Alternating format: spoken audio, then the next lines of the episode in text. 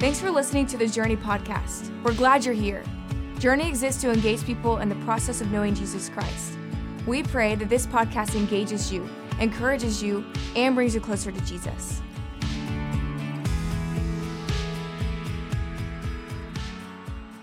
Identity. That's an interesting word, isn't it? Because it means so many different things to different people. And you saw it on the video, it meant different things to even them. But for us, some of us find our identity in maybe the jobs we have. Some of us find our identity in our family, or maybe some of us find our jobs, I mean, our identity in what we drive or what we look like. Uh, our identity is found in so many different ways. Now, I literally mean like so many different ways because I think everybody in this room looks at the word identity differently. It's interesting, last week I kind of learned a new aspect of the word identity. Uh, we decided to take a family vacation and we went down to Disney World.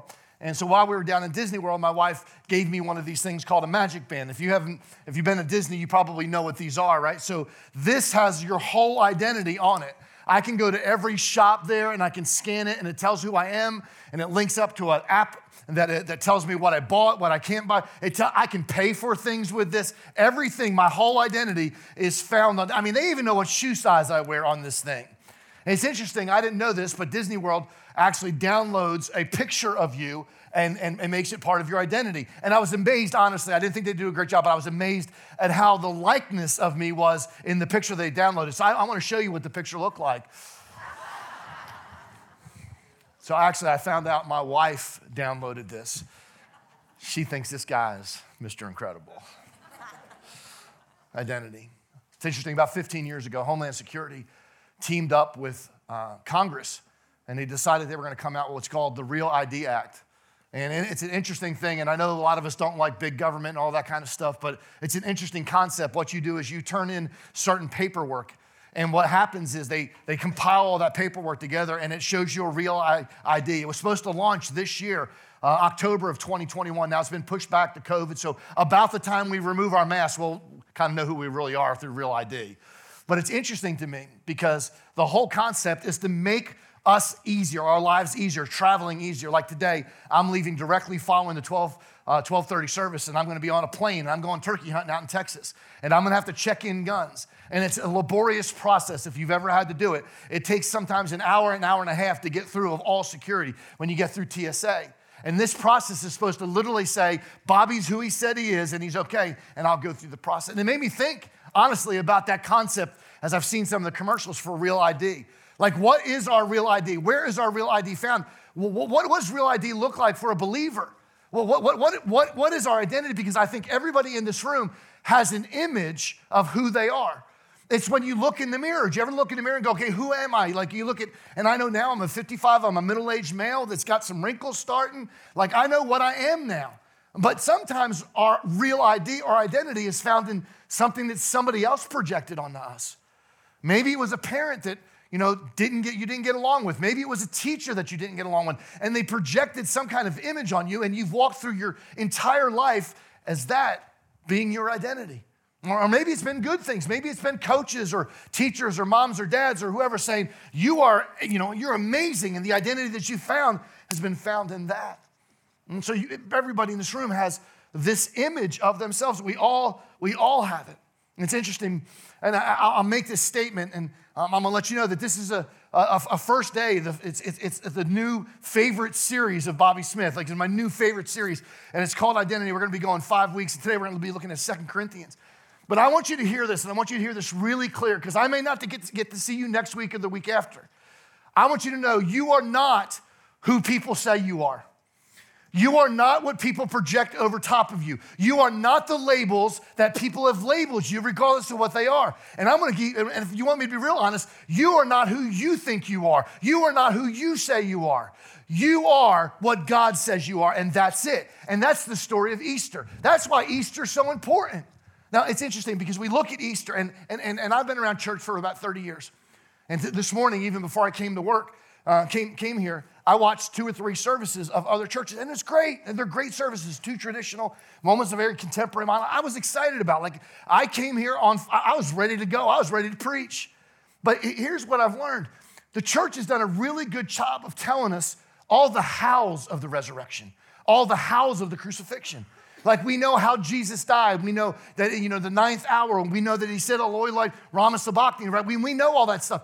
But I think we've done a really bad job of understanding the whys he died. Why did he die for? And, and here, let me give you the short story real quick.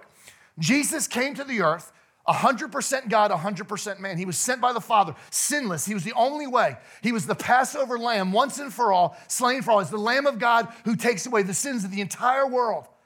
That Jesus, that Lamb of God, went to a cross. He was crucified, an unwarranted death. No hope.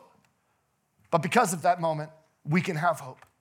And because of the, the unwarranted death and the, and, and, and, and the trial, there's been an unquenchable movement that's been happening for thousands and thousands of years now.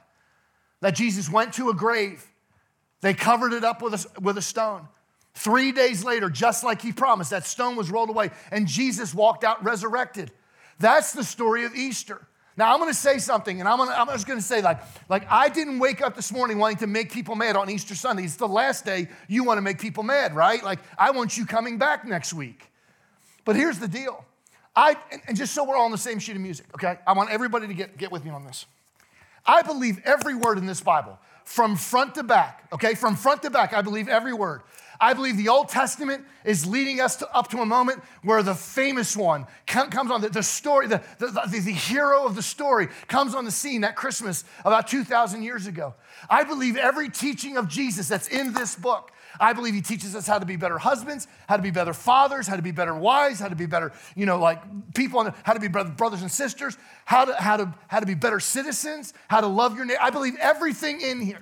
I believe the teachings of Jesus are utterly important, but I don't believe the teachings of Jesus were the most important things. It wasn't what happened before his death that was the most important, it's what happened after his death that was the most important.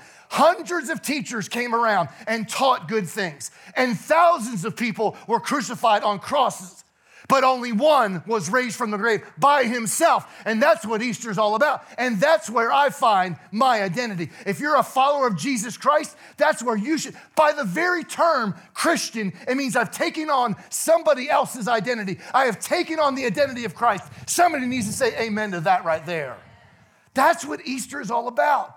And because of the resurrection, because of the resurrection, not the teachings that are important, not the crucifixion, which is like important, but because of the resurrection and that empty tomb, because of Jesus, you can have a new identity. Second Corinthians says it like this. It's becoming one of my favorite passages of scripture. And this is what it says. It says, it says, therefore, if anyone is in Christ, he is a new creation. The old is past and the new has come. That's the identity we have in Christ because of Easter, because of, because of Jesus Christ dying on a cross, but being resurrected from the. I'm a brand new person. Now, here's the deal a lot of people think it's like, let's just turn over a new leaf. But being a Christian is not about turning over a new leaf, it's turning into a new life. It's about, it's not Bobby 2.0, because Bobby 1.0 was not that good. And I needed Jesus to actually, it's like I'm not, I'm literally changing, or we're literally changing the operating system that's in our lives. So it's not just about, as a matter of fact, so many times in life we think, let's just clean up the outside and everything will be fine. And it's way more than cleaning up the outside. Jesus actually rebuked the, the scribes and Pharisees. And he said, You're like whitewashed tombs. You look good on the outside, but on the, on the inside is death and decay. And so many people walk around this planet thinking, you know something? I'm just gonna clean up the outside and everything's gonna be fine, but there's so much more.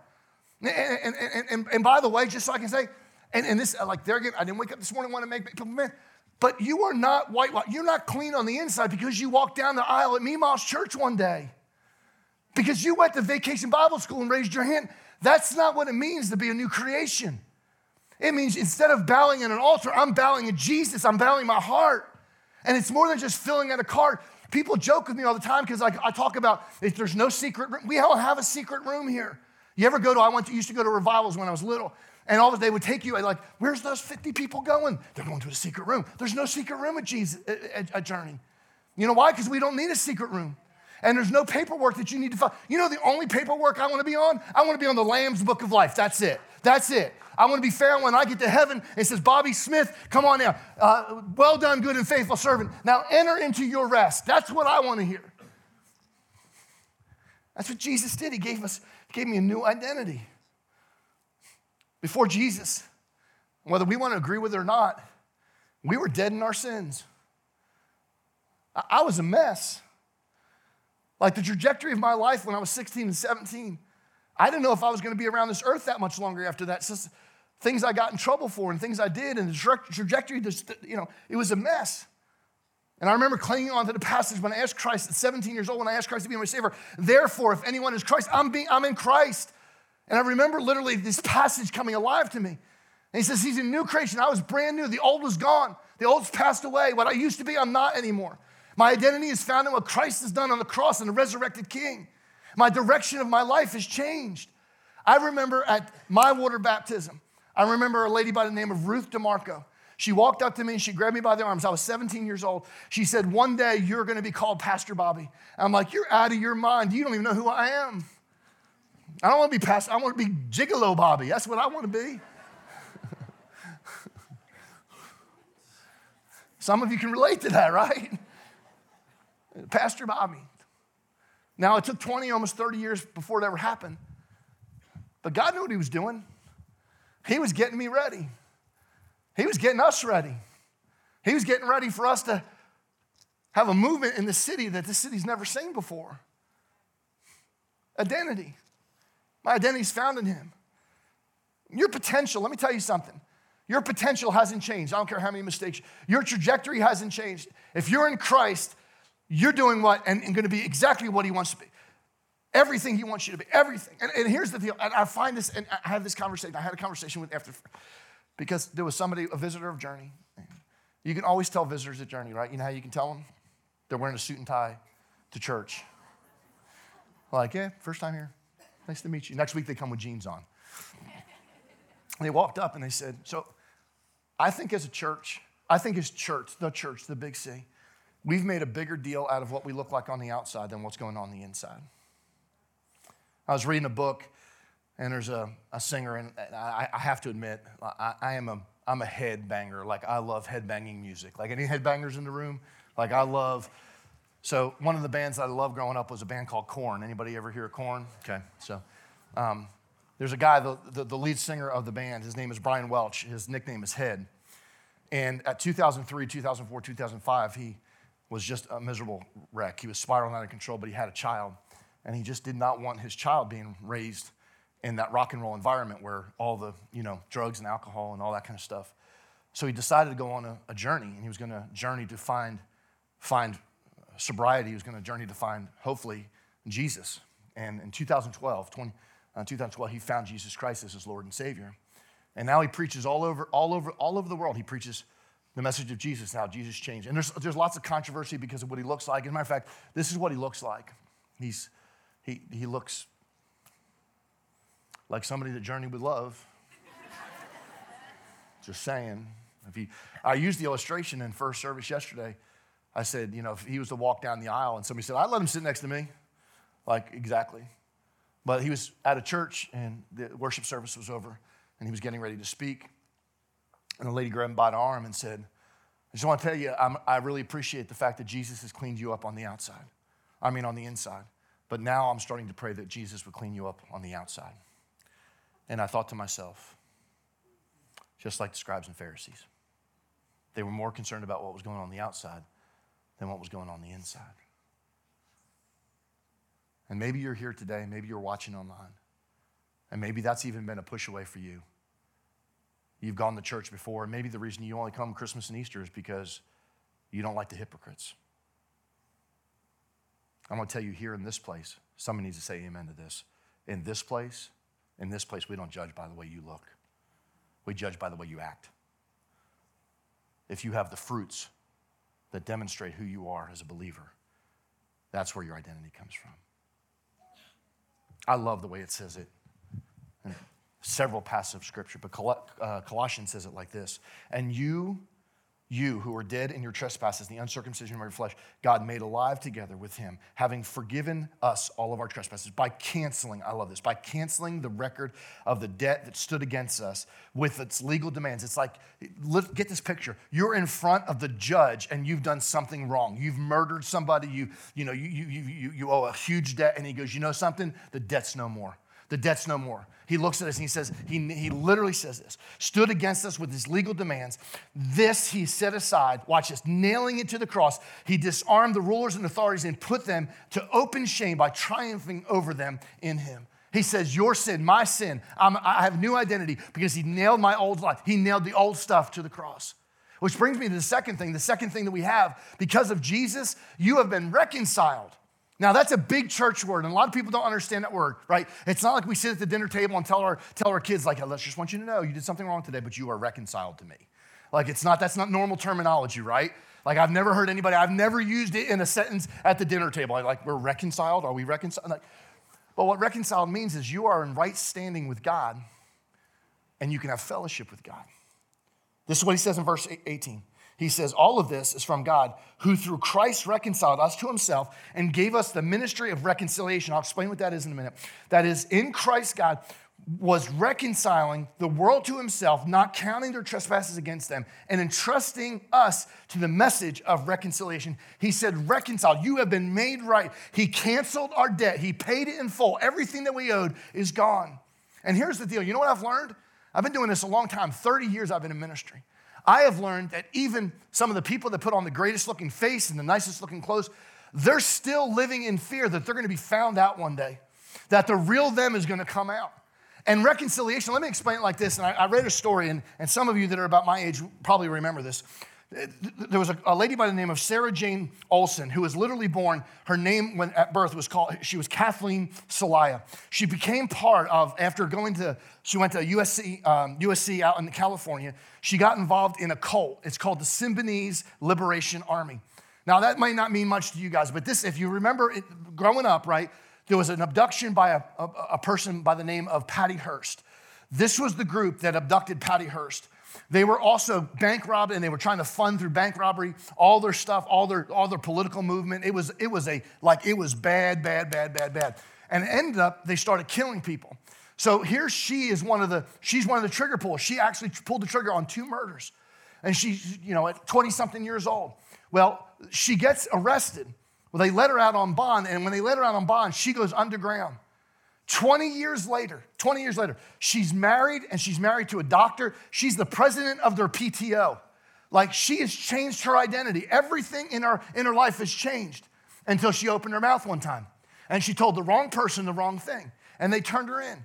And, and I can go a thousand different ways with this story. Your real identity is going to show up one day. You can hide, but you can't hide, you know, all that kind of stuff. The bottom line is this eventually her real identity came out. And sometimes what happens in our lives, we're afraid that our real identity, well, guess what your real identity is? Paid in full. You don't have to hide anymore. Yeah, yeah, yeah. There's sin in my life. There's things that are back here. There's things that I'm not, but I don't have to hide from it anymore. I don't have to worry about my past coming up because you know why? I can say, you know something? That was then. My, my, my, my, my sin has been washed as white as snow. That's what scripture tells me. And I don't have to live in, in what I used to be anymore. There are so many people who live in a similar fashion. Listen, we're not worried about, you're not fugitives from justice, I hope. Right? I don't know some of you, but, but you're fugitives from yourself. You're, you're, you're fugitives from your past. You're, you're fugitives from what mom and dad said to you years ago, or maybe whatever it is. And your identity, your identity is found in that. Let me tell you something. He paid the debt that he did not owe. And guess what else? He paid the debt I couldn't pay. He did for me what I couldn't do for myself. That's reconciled. And there's some, and I, I, I man, I can't believe. I had a conversation last night. Guy, guy walks up to me and goes, "You're not even talking to me." I'm like, "What do you mean?" He goes, "Like, I, I don't need anybody to pay my debt. I've never done anything wrong." Really? Can I ask your ex-wife that question? Hey, can, I, can I ask your kids? Can I ask your kids that you haven't seen in years? Can I ask your kids if you ever did anything wrong? Or how about, how about your last three bosses that you got fired from their companies? Can I ask them? Can, can, I, can I? Everybody in this room is in the same boat. You know what that boat is? For all have sinned and fallen short of God's glory. I don't care, I don't care how, how good you think you are. I don't, I don't care how big you think you are. I don't care how much money you I don't care about any of that. The Bible says, For all have sinned, and we all needed a Savior. We needed a Savior to reconcile us with the Father. And for this reason, Jesus took our place. I love the way Ephesians chapter 2 says it for by grace, not, not your grace, by the way, his grace, unmerited favor, giving us something we didn't deserve. I'm thankful. Somebody needs to say amen. I'm thankful I didn't get what I deserved. I got grace. And it says, By grace you have been saved through faith, and this is not your own doing. It's a gift from God, not a result of works, so that no one can boast. We didn't deserve it, but He gave it to us anyway. We didn't earn it, but we were given the opportunity to receive it. And, I, and, and, and, Lamentations is becoming one of my favorite. If you've never read the book of Lamentations, it's just an amazing book. But uh, chapter 3, verse 22 says this The steadfast love of the Lord never ceases, His mercies never come to an end, and they are new every morning. Great is thy faithfulness. You know what that means? That I can wake up, hear me, listen, everybody, eyeball right here. I can wake up, regardless of what today brings, I can wake up tomorrow morning and His mercy is brand spanking new.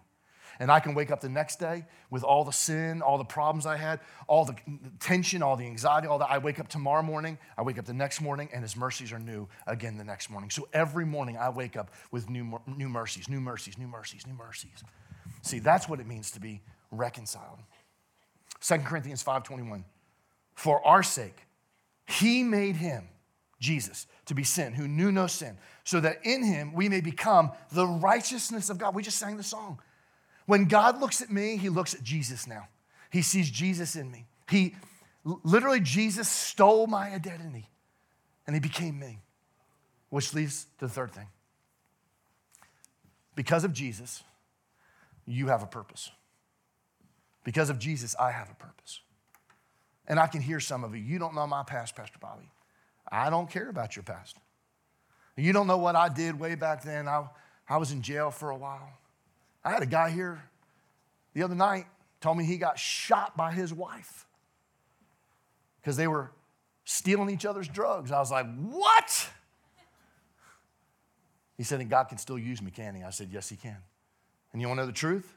God still is using him. You know something?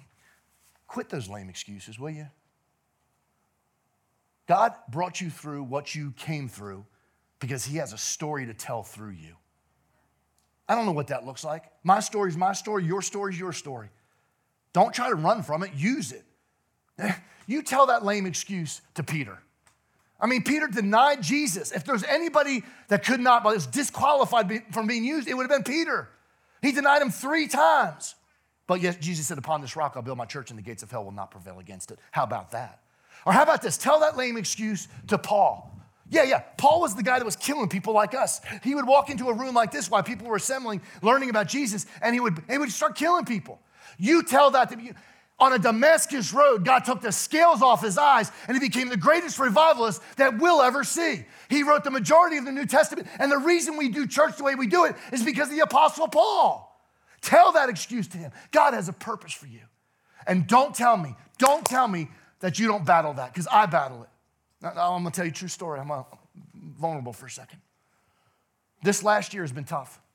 It's been, to be quite honest with you, I can't tell you how many times I have talked to Alan and said, I'm turning my resignation in. Like, I'm done. Like, this, this is not, they didn't, they didn't teach us how to do this in, in cemetery. You know, they. And so, like, I got to complaining a couple, three weeks ago, not to, not to Alan, but, um, but to me and to God. Did you ever complain to God? That never goes well, does it? He's just like, yeah, whatever. So I was riding, I was going uh, turkey hunting on Friday of last week. And I live out in Appling, so on one of my pieces of property, I got to get on Scotts Ferry Road. And on Scotts Ferry Road, there's this African American church that has this really beautiful sign. It's one of those signs that lights up and everything kind of moves around. It's just amazing. Um, we'll never get one, but it's just amazing. And so I, I, was riding past, and as I ran past, it was early, it was like 4.30 in the morning, and I ride past, and I see on the sign, it just says, you know, Easter services, blah, blah, blah, blah, blah, blah, blah, blah, blah. And I didn't think anything of it, right? And so, and I even checked, because I don't know about you guys, I like to check, do you ever go past stupid church signs? Like, I'm making a collection of, I'm not going to say any of them today. But, so I was looking at the rearview mirror, and nothing there. Well, I was coming home about 12 o'clock, and I'm coming over a little, there's a little hill right there, and on the sign, and I had been complaining to God the whole time I was turkey and I wasn't even paying attention to what was going on. I was just complaining to God, like, I want to get out. I'm done. This COVID thing has ruined me. And I was thinking about how I was gonna, I was gonna tell everybody that I was leaving, the staff and elders. And I know it was just a battle, okay? I know it was just a battle. That's it, what happens. And on this sign, it just said this You are pastor. Man, I slammed the brakes on and I looked at it and I stood there and I started crying. I even rode past it and came back to see if it was really there. I've never seen that sign before. I don't know what it was up there for, unless God was, in fact, trying to tell me where my identity is found. I don't care what you've done. I don't care about the arguments you've had with God. I don't care what you think of yourself right now. God has a purpose for you. You are fearfully and wonderfully made in the image of God. And let me tell you this truth the way we respond to it, how we respond to the call of God, how you respond to your identity, how you respond to the purpose of God. Because listen what it says here. I, love these phrases in this passage. It says, All of this, all this is from God who through Christ reconciled us to himself and gave us the ministry of reconciliation. That is in Christ God he was reconciling. What he's saying is, you have the message of the Savior to carry to the world. The same message that Jesus brought, you have the ability to do. And it says, entrusting to us the message of reconciliation. Verse 20, therefore, we are ambassadors for Christ. There's your identity. There's your identity. You know what an ambassador is? Somebody that lives in one land, goes to another land to tell them what's going on in this land. Let me let you in on a huge secret, by the way. This is not my home. This is not your home. I am a foreigner. I'm an ambassador to this land waiting to go to the new land. And you know what my job is? To take as many people from this land to my homeland. That's what God's called us. And the way I respond and how seriously I take that demonstrates how I feel about the Savior. Anybody watch football at all? Come on now. I, it's, it's Easter. We can say we watch football here. All right? I didn't even watch it. I don't know about you guys, but I've been watching historical black colleges have had football season in the spring. I've been watching that because it's football. It's better than basketball. basketball doesn't make no sense to me. Anyway. So Tom Brady, anybody know who Tom Brady is? So if I'm not mistaken, I could be wrong. I think he just won his seventh Super Bowl with the Tampa Bay Buccaneers. He took Gronk with him and they won, right? The next day, you're all, I don't know how much of a fan you are, but the next day, they have pictures of him, videos that he is hammered, like he can't even walk. Like he is slobber, slobber, slobber drunk. Like, so Gronk is holding him up, everybody's holding him up. Well, there's this picture that starts circulating. And I, I believe one day it'll be the most embarrassing picture of his entire life. But it's a picture of this right here. He is actually taking the Lombardi trophy and he's throwing it from one boat to another boat. And there were some people that thought it was funny. But lots of ex NFL fans, or NFL players, and current NFL players were appalled that he did that. Because they were saying this they were saying, you know something? We have trained our whole life with the dream of one day holding that trophy. And you've taken that trophy and made it like a Campbell soup can, just throwing it from one boat to the other. And it was interesting because when he was confronted with it, this is what he said. He said, It was just a joke. It was fun. There was no harm done. Not a big deal. One person came out of the crowd and said, her name was Lorraine Grohl. She said, It is a big deal. I, I think it's a big deal. I think, I think you did a disservice to the NFL. I think every kid that's grown up in Pee Wee football and middle school football and high school football that had dreams of holding that trophy one day, you have lessened the value of that trophy. And he said, By the way, my name is Lorraine Grohl, and my dad, Greg Grohl, is the creator of the Lombardi trophy. And you've dishonored my father by throwing that trophy. And it made me think the way we respond to God with the commission and our identity, I think it says a lot about how we respect and respond to the Creator God. If it's a value to us, if He's a value to us, being an ambassador should be a value to us. We have new identity. We're brand new, not 2.0, it's brand new. You've been reconciled. I've been reconciled. The things that have held me back in the past can't hold me back anymore. And God has called me with a purpose. God's called you with a purpose. I want you to do me a favor. I want you to, just for a second, just want you to shut your eyes and we're going to pray together. And God, in this moment, I know there are so many different groups of people. There's so many different people groups in this room. There's not social or economic, there's just spiritually, there's so many different people groups represented right here. And there's some people in this room, there's some people watching down in Sherwood, there's some people over our atrium, there's people watching online. That today is the first day you've heard some of this. And you want a new identity. You, you, you're tired. You're tired of the way your life has been going. And you're, so you're saying, Pastor Bobby, tell me, tell me how do I, what do I do? Well, the first thing is I think you have to admit. You have to admit that you've, you've done some wrongs. The Bible calls it sin. You have to admit that there's been sin in your life. You, sin has separated you from God. And then you have to accept, you have to accept what Christ did on the cross. Not just as an Easter check off or a, you know, a Christmas Eve check off, it's just what you do. As the reality, like, like Justin said earlier, like Peter, he was running to the tomb to find Jesus. And that was the first time, that was, that's when Peter's life was changed, when he saw the empty tomb. We have the privilege of 2,000 years later in history and books and all the stuff to know the tomb was empty. But we still have to accept Jesus in that empty tomb. And then we have to take action. There's a real spiritual word for this. I'll use it and I'll explain it. It's called repentance. It means you turn away. We have to take action. We have to turn from whatever the Bible calls sin and face ourselves in the direction of Christ. Like I said earlier, there's no, there's no secret formula, there's no card you fill out, there's no secret room. You're not going to come to an altar.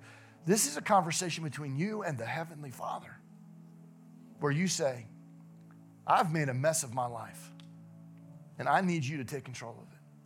And I relinquish control and give it to you.